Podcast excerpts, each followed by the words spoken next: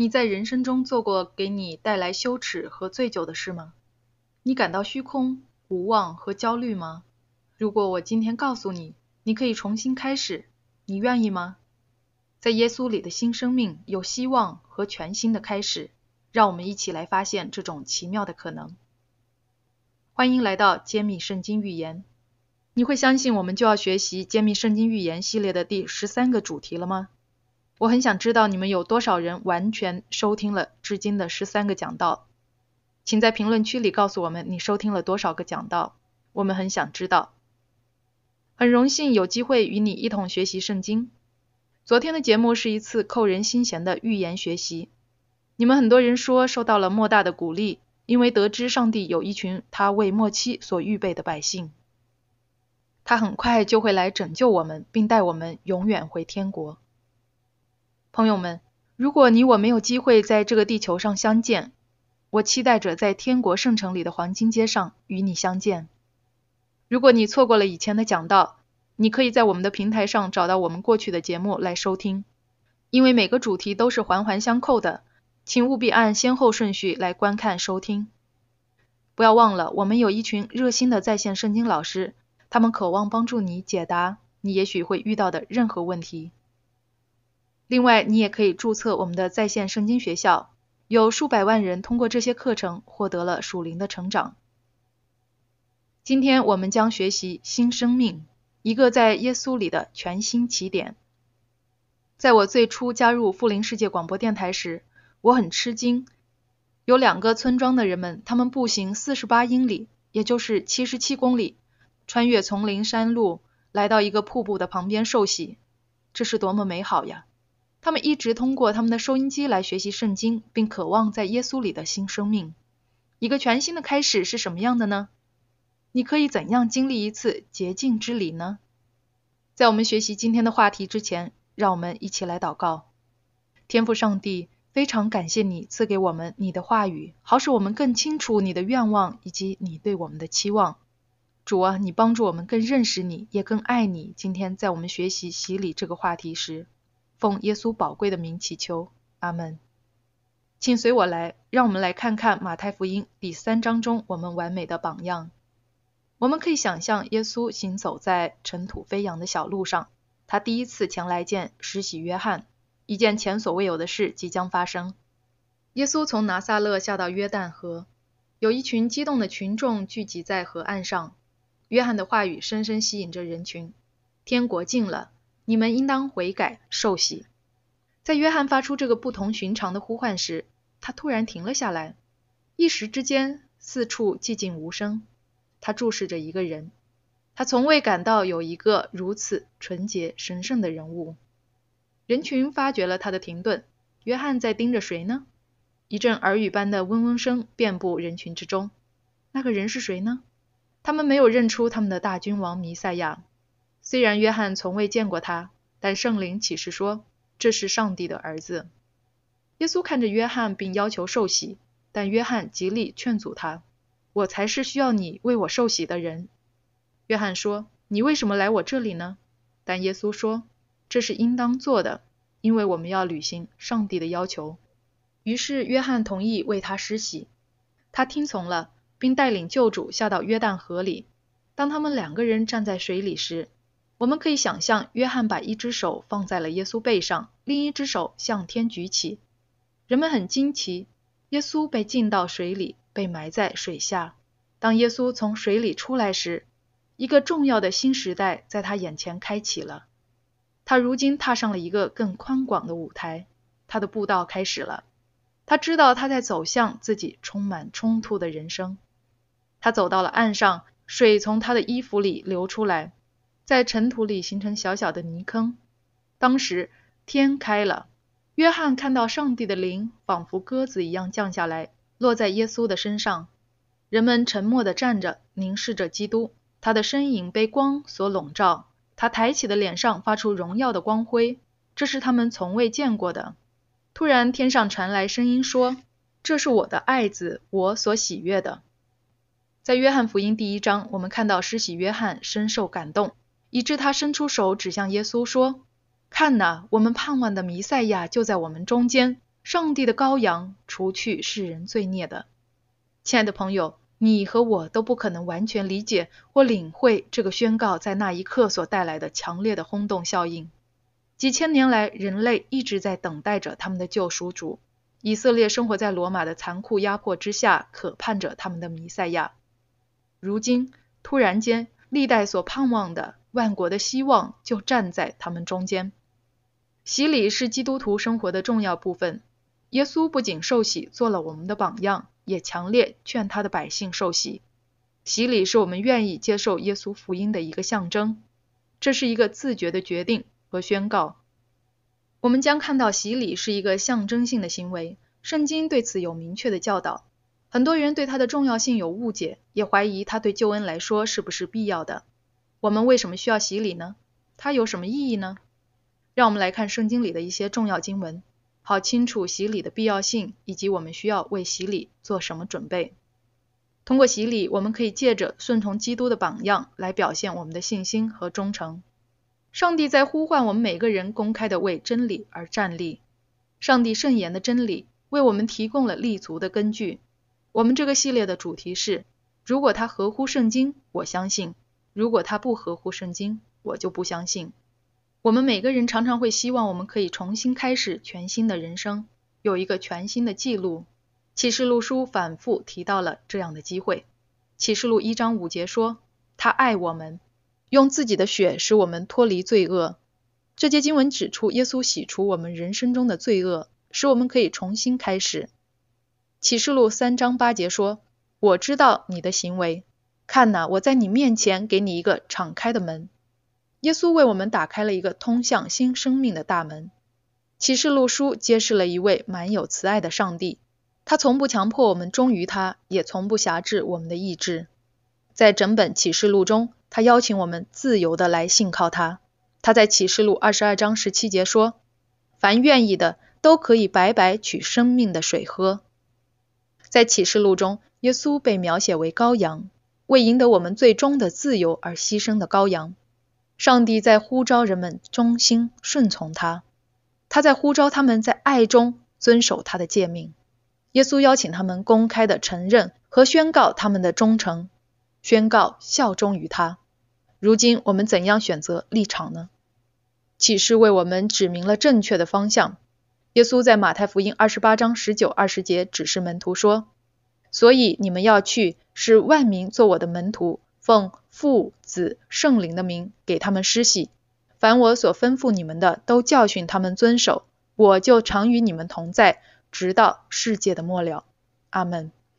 在我们受洗时，我们通过公开表明立场来宣告我们的忠诚，来表明我们站在哪一边。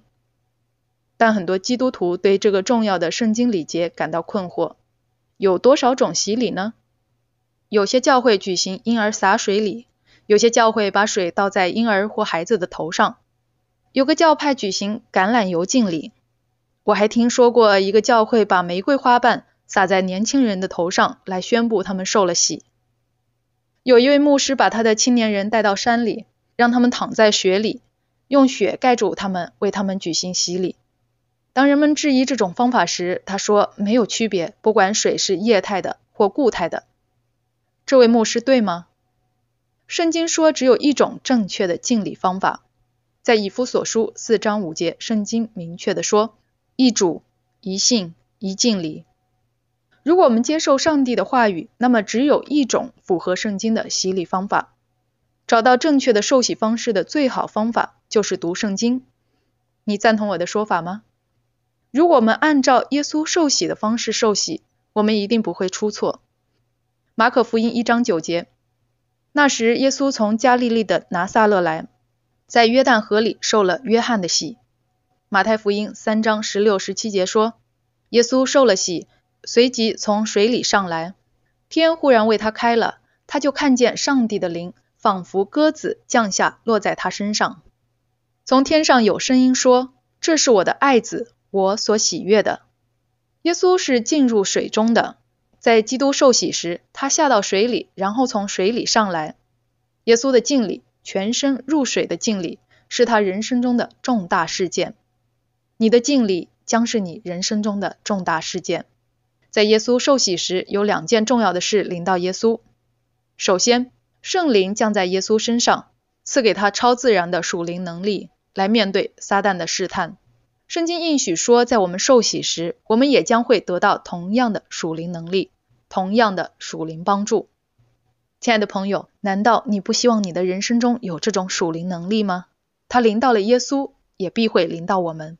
耶稣在他的洗礼中获得了神圣的能力，在我们借着信心向耶稣敞开心灵时。我们也会在受洗时接受圣灵。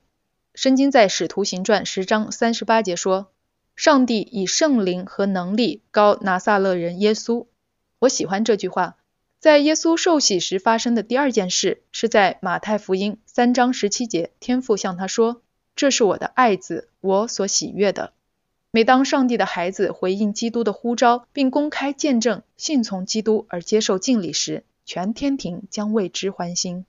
在你受洗时，天父也会对你说：“这是我所爱的儿子，这是我所爱的女儿，我所喜悦的。”历史上各时代的信徒们经历了通过敬礼来选择完全信靠基督的喜悦。有时只有他们是自己的家里、乡村或部落里勇敢接受洗礼的人。上帝一个一个的呼召我们每个人，他也如此呼召了一个从耶路撒冷回来的埃塞俄比亚人。这个埃塞俄比亚人坐在自己的马车上。他也在读圣经，上帝用神迹把菲利带到了他身边。菲利给这位重要的埃塞俄比亚人清楚地讲解了上帝的道，他回答了他的圣经问题，并恳切地呼召这个人把他的生命完全献给基督。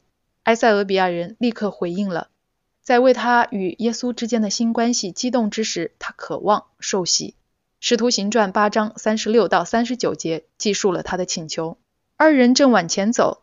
到了有水的地方，太监说：“看哪，这里有水，我受洗有什么妨碍呢？”菲利说：“你若一心相信，你就可以。”他回答说：“我信耶稣基督是上帝的儿子。”于是吩咐车站住，菲利和太监二人同下水里去，菲利就给他施洗，他们从水中出来。这些经文在此讲述了一些有关敬礼的重要真理。这个埃塞俄比亚人在公开接受基督时受了洗，他的敬礼是一个公开的决定，见证他选择信靠耶稣。菲利和这个埃塞俄比亚人都下到水里，菲利把这个埃塞俄比亚人放到水里，然后完全进入水里。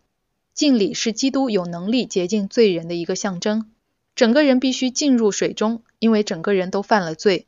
我们身体的每个部分都必须浸到水下，因为我们身体的每个部分都犯了罪。亲爱的朋友，我们需要的不只是洒水，我们需要彻底得到洁净。上帝要求合乎圣经的洗礼，全身入水的敬礼。事实上，你也许没有意识到“敬礼”这个词的含义。希腊语 baptizo 或 baptize 的意思是进入、进入水下。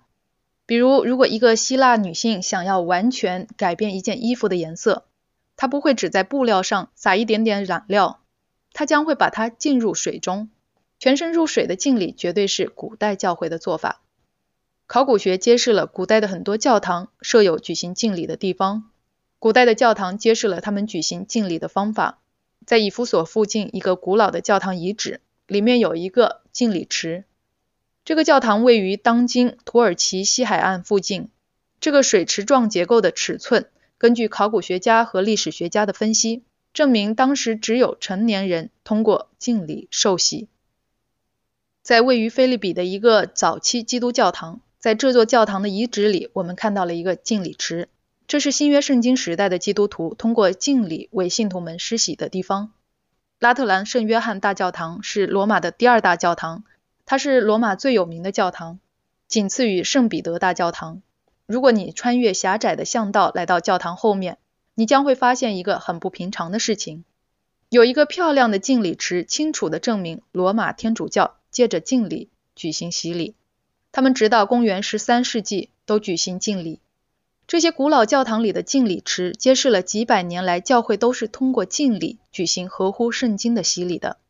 这是比萨斜塔，你也许熟悉这座世界闻名的钟楼，因为它是倾斜的。但你也许不知道，比萨斜塔后面的敬礼池，这是罗马天主教数个世纪借着敬礼举行洗礼的地方。世界上最有名的敬礼池之一。是在卡帕多西亚发现的。这是位于土耳其东南部洞穴深处的一座避难之城，基督徒们在此躲避压迫者的迫害。这是在中世纪的黑暗时代。让我们通过雕琢的岩石进入这个秘密的避难之城，他们的敬拜之所。我们看到在岩石上凿成的一个敬礼池，这是这些虔诚的基督徒通过全身入水的敬礼接受洗礼的地方。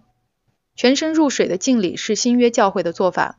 耶稣是借着全身入水受洗的，门徒、早期教会和数个世纪以来的信徒都遵照了合乎圣经的做法，直到罗马天主教会公元一三一一年的拉文纳议会，洒水洗和浇水洗才正式被接受。洒水洗成了与敬礼一样有效的一种洗礼方式。天主教把比敬礼更方便的洒水洗引入了教会，很多人把敬礼拖延到临死之时。但这时敬礼就变得很困难了。结果多年以后，洒水洗渐渐被接受为与敬礼同样有效的洗礼方式。亲爱的朋友，在这个布道系列里，我们看到了很多做法流入了基督教会，但完全没有圣经的根据，比如星期日做礼拜、灵魂不死的说法以及洒水洗等。上帝在呼唤我们归回圣经，归回圣经所教导的正确洗礼方式。圣经的洗礼有什么意义呢？罗马书六章三节四节，岂不知我们这受洗归入基督耶稣的人，是受洗归入他的死吗？所以，我们借着洗礼归入死，和他一同埋葬，像基督借着父的荣耀从死里复活一样，原是叫我们一举一动有新生的样式。在你走进水里时，这代表你在说：“主啊，我接受你在十字架上为我献出的牺牲。”这代表你在说：“我要埋葬我过去的生活。”我要在基督里过新的生活，亲爱的朋友，受洗代表着向你过去犯罪的生活死去。你一年前、五年前或十年前有做过什么至今仍然令你困扰的事吗？有困扰着你的心灵，使你彻夜难眠的事吗？在你走进敬礼池时，你向过去一切的罪死去，你的罪疚和定罪就会消失，你的过去得以清洗干净。洗礼本身没有魔力。水中也没有属灵的元素，它是象征性的，但是重要的。为了完全活在基督里，我们必须先向我们的老我完全死去。在我的旅行中，不管身在何处，不论哪种文化，我都会看到受洗之人的脸上流露出同样的快乐。我见证了一个个新生的基督徒从水中出来的美好时刻，他们的眼睛里充满了喜乐、接纳和内心的平安。你可以感觉到他们知道他们的罪被洗除净尽了，他们整个人流露着喜乐。不管他们以前的生活怎样，如今他们知道他们可以重新开始，而且在圣灵的帮助下，生命改变了。洗礼就像把你的罪埋在水墓里一样。但也许你会说，等一等，难道我每次认罪时，上帝没有赦免我吗？当然了，他赦免你。如约翰一书一章九节说：“我们若认自己的罪。”上帝是信实的，是公义的，必要赦免我们的罪，洗净我们一切的不义。在你走进水里时，你是在说：“上帝，我把我的一切都交给你，一切我记得的罪和一切我想不起来的罪。”朋友们，因为我们不能记得我们犯过的每一个罪。主啊，我很感恩，因为在我从水里出来时，我是一个新造的人，我开始了全新的人生。朋友们。我的人生充满了很多令人难以置信的冒险和经历，有些会被人视为重大的成就。但我想告诉你的是，没有什么能与见证人们借着受洗来跟从耶稣和接受永生可以相比的。我和我的团队飞越千山万水，旅行到世界上的不同地方见证洗礼。我记得我们听说有一个小村庄坐落在菲律宾的高山上，他们一直在聆听我们的广播节目。有关耶稣和圣经真理的节目，他们想要受洗，只有两种方式可以去到他们的村庄：要么骑马，花的时间更长一点；要么骑摩托车。我选择了摩托车。我们越过二十四条溪流，跨越山坡，一路曲曲折折的到了山顶。我们受到了几十个孩子的热烈欢迎。在我们徒步走到附近的溪流时，我们能够见证十八个人当时把他们的人生献给了耶稣。在这些宝贵的生灵从洗礼的水中出来时，他们行走在全新的生命里，这是复活的象征。从水坟墓里走出来，那么你一定要等到你完全了才会选择受洗吗？不需要。敬礼不是意味着你是没有瑕疵的，它意味着你是坚定相信的。如果之所以你犹豫要不要受洗，是因为你认为你需要等到你变得完全了的话，亲爱的朋友，你将永远不会接受敬礼。洗礼表明你对上帝的信靠，你选择跟从他的决定。洗礼不是基督徒生活的终点，这只是起点而已。有了新的方向和自由，我们说：“上帝啊，我是属你的，求你引导我，使用我。”亲爱的朋友，洗礼给我们的人生带来一种新的属灵能力。所以，让我们看看在我们受洗时会发生什么。我们看到每个罪得到了赦免。使徒行传二章三十八节，彼得对他们说：“你们个人要悔改，奉耶稣基督的名受洗，叫你们的罪得赦。”使徒彼得明确指出，每个人都应当受洗。嗯，等一等，那么十字架上的那个强盗呢？他是从未受洗的。在一番真诚的交流以后，救主应许他说。他将会得蒙纪念，并蒙拯救进入上帝的国。当那个强盗在十字架上决定信靠基督时，他当时完全没有机会受洗。耶稣知道，如果他有机会的话，他一定会受洗。我们知道耶稣从未犯罪，基督自己不需要洗礼，但他这样做为我们留下了一个榜样。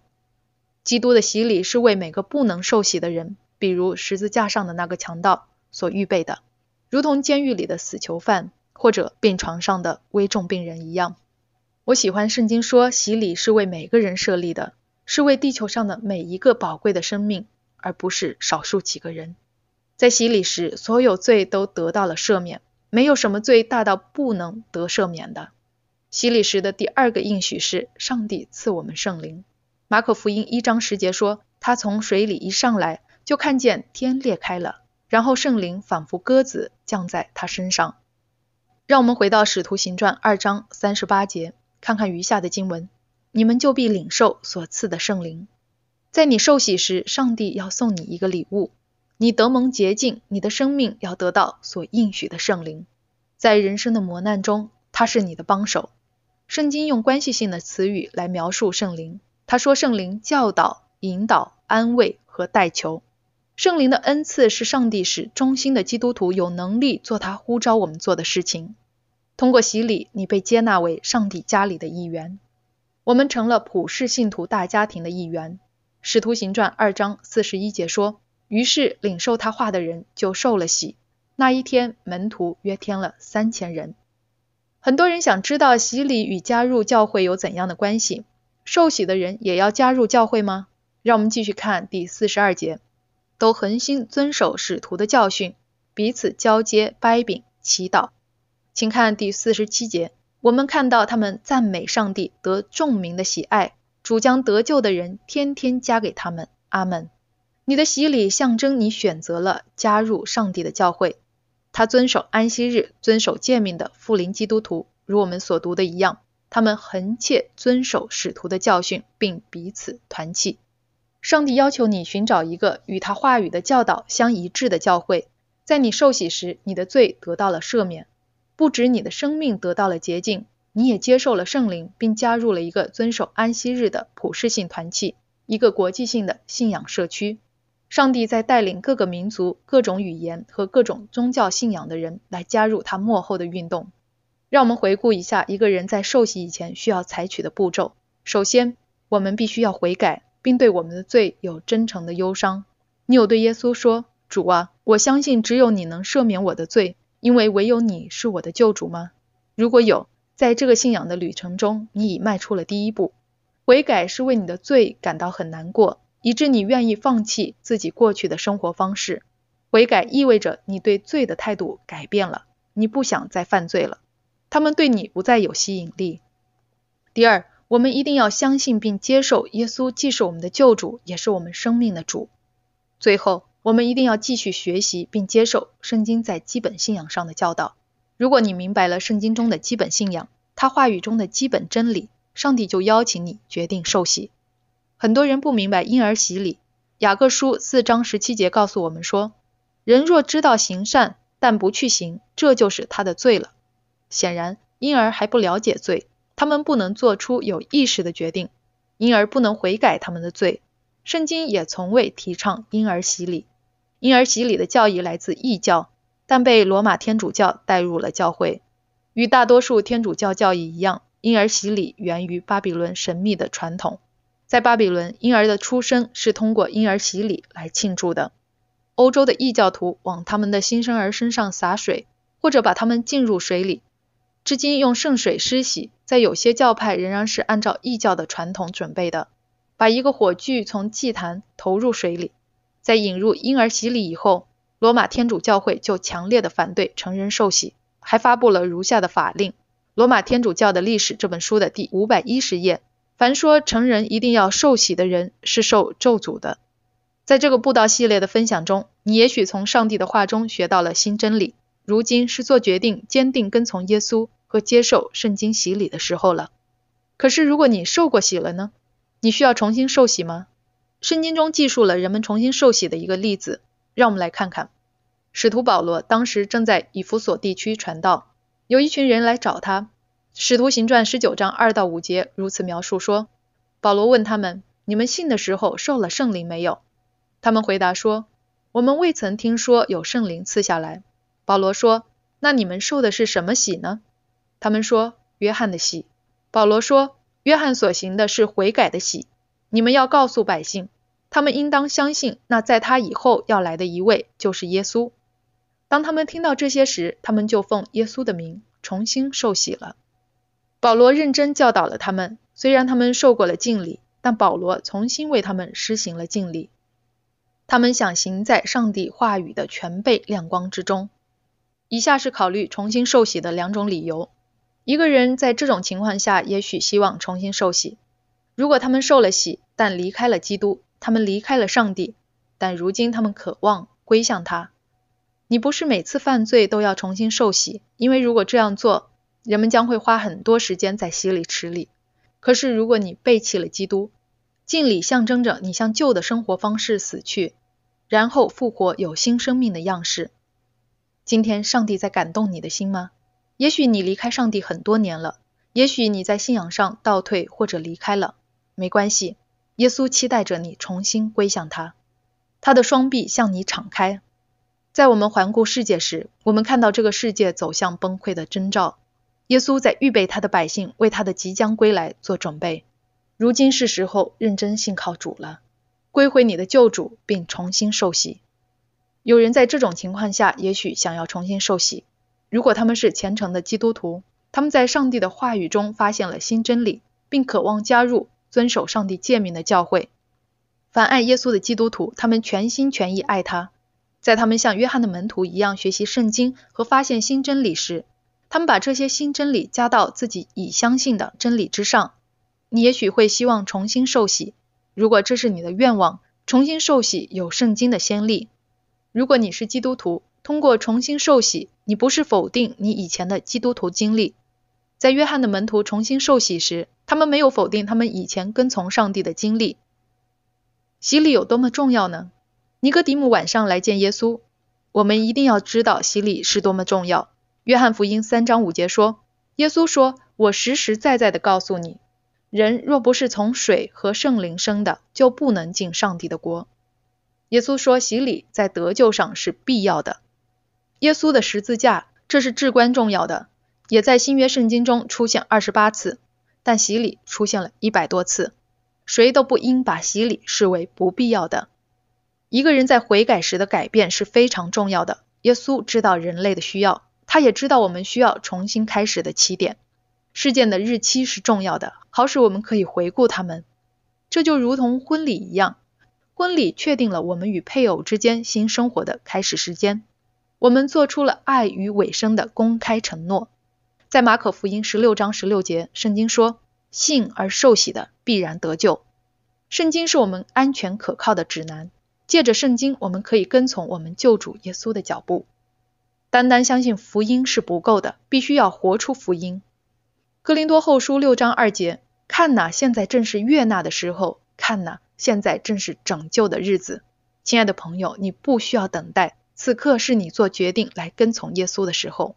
使徒行传二十二章十六节说：“现在你为什么单言呢？起来，求告他的名，受洗，洗去你的罪，呼叫耶和华的名。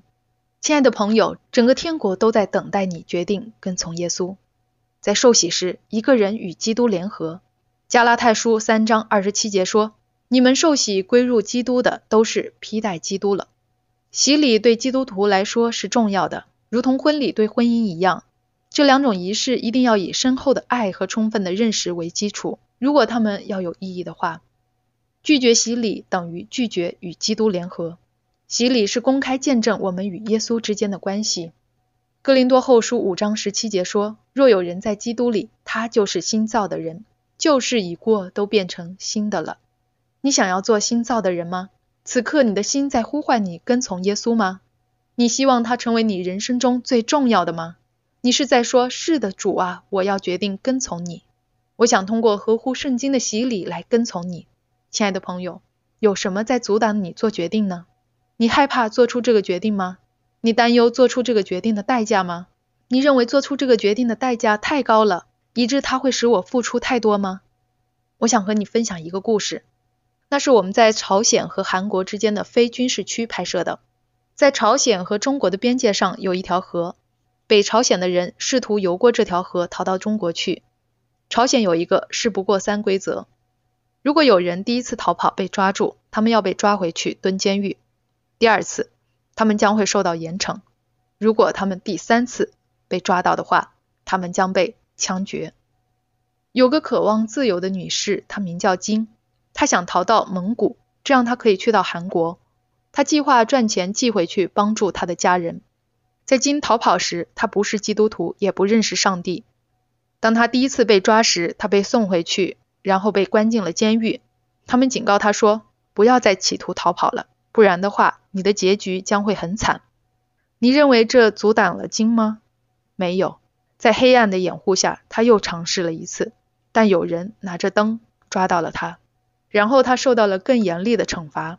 他们严厉的警告他说：“金，如果你再企图逃跑一次，你将被处决。不要再想逃跑了。”可是金渴望自由胜过一切，所以第三次冒着生命危险，在深夜。他再次游泳过河，这次他游到了河对岸，他进入了中国的边境，那里有一个善良的中国家庭，把他藏在他们的家里。他在那里住了好几个月，这一家人很有爱心。金得到了一台收音机，在他收听节目时，他听到了他熟悉的朝鲜语。此刻，在我结束今天的讲道以前，我想和你分享富林世界广播录制的短片。这个影片里记录了金的逃跑经历。他展现了一个女人因为爱耶稣而选择面对一切困难。牧师说，有一天晚上，在我的教会有一个陌生的女人走进来，坐在后面。她脸上的愁容掩盖了青春。我想知道她是谁。这个陌生人独自坐在一个长椅上。在所有人离开以后，牧师走到了他身边。我从朝鲜逃了出来，他诚实的说道。在中国我也不安全，但我有一个要求。他这样说道：“你愿意为我施洗吗？”你知道洗礼的意思吗？牧师问道。我知道，这是他坚定的回答。我通过广播认识了耶稣。在躲藏期间，这位亲爱的女士找到了一台收音机。在选择节目时，他停了下来，因为他听到了一个讲朝鲜语的节目，那是富林世界电台的希望之声。这个发现很快的把他的孤独和恐惧变成了勇气和希望，因为他认识了那位舍弃一切并为他的救恩牺牲的耶稣。他心里生发一种渴望，他希望将来能回去，并把他所学到的分享给他在朝鲜的家人和朋友。牧师说：“我们花了一周的时间学习圣经，他接受了每一个字。你可以感觉到圣灵的同在。在这周的学习以后，我们举行了一次秘密的洗礼，关上所有的门窗，每个人轻声唱赞美诗，以免被人听到。在一个浴缸里，这位北朝鲜的女士受洗了。”她泪流满面，眼睛里洋溢着喜乐。他表示担当忠于上帝。在他受洗以后，他表达了他对自由的渴望，以及在韩国的富林大学学习圣经的可能性。当天晚上，他徒步出发了。牧师说，过了一段时间，我接到了一个电话。打电话的人小声说：“我安全到达了边界，今晚是逃出去的时间，请为我祈祷。”我所能想到的是，眼前有八股铁丝网。他会顺利逃出去吗？不幸的是，他那天晚上没能越过边界。他被中国的士兵发现，他们把他送回了他的国家。后来他被杀害了。牧师说：“听到这个消息，我很伤心。我再也看不到他充满喜乐的眼睛了。我记得他对我说过的话：即使我被抓了，我将会满怀救恩的希望死去。他寻求自由，但朝鲜士兵没有意识到的是，他找到了自由，在耶稣基督里的真自由，无人可以夺走的自由。像金一样。”今天世界上有很多人也在寻求自由，亲爱的朋友，你呢？不论代价怎样，你想要选择信靠耶稣，并以他为你个人的救主吗？你在考虑受洗吗？此刻圣灵正感动你的心吗？你的心中在想：我要吗？要是怎么办呢？上帝说：是的，在你迈出的每一步，他都与你同在。你想说：是的，耶稣。我想要公开的见证跟从你，我想要加入你普世性的教会，因为他们都做出了决定。亲爱的朋友，此刻是你做决定的时候。也许你离开了信仰，但上帝在呼唤你归回。这是你做决定的时间，此刻是一个绝佳的机会。上帝啊，我想受洗，我希望我的罪得到洁净，请与我一起祷告。天父，今天我们举手来到你面前，来顺从你。求你带领我们踏上你的道路，这是一条通往天家的道路。此刻，求圣灵满有大能的在我们心里做工，因为我们要把自己的生命献给你，借着洗礼的捷径来跟从你。主啊，你知道此刻每个孤独的、挣扎着要为真理而站立的人，因为也许他们是家里或社区里唯一顺从你的人。主啊，求你此刻大大眷顾他们，求你安慰他们，帮助他们知道你将会保护他们。你将会供应他们的需要，求你差派天使环绕他们。我们知道整个天国都在为今天选择你的人而欢呼。愿耶稣的名在整个宇宙中得称颂。奉他宝贵的圣名祈求，阿门。亲爱的朋友，我希望你今天做出这个永恒的决定，没有时间拖延了。今天是得救的日子。如果你在考虑洗礼，请告诉我们好吗？你愿意不久以后受洗或重新受洗吗？请联系我们，把你的决定告诉我们。或者今天你有问题，可以提问我们的圣经老师。在揭秘圣经预言这个布道系列中，最伟大、最重要的目标是帮助你更亲近耶稣，并把你的生命献给他。明天是我们揭秘圣经预言的最后一个讲道，题为“善恶大斗争”。亲爱的朋友，这正是改变我个人生命的信息。我们明天不见不散。请选择上帝的道路。愿上帝赐福你。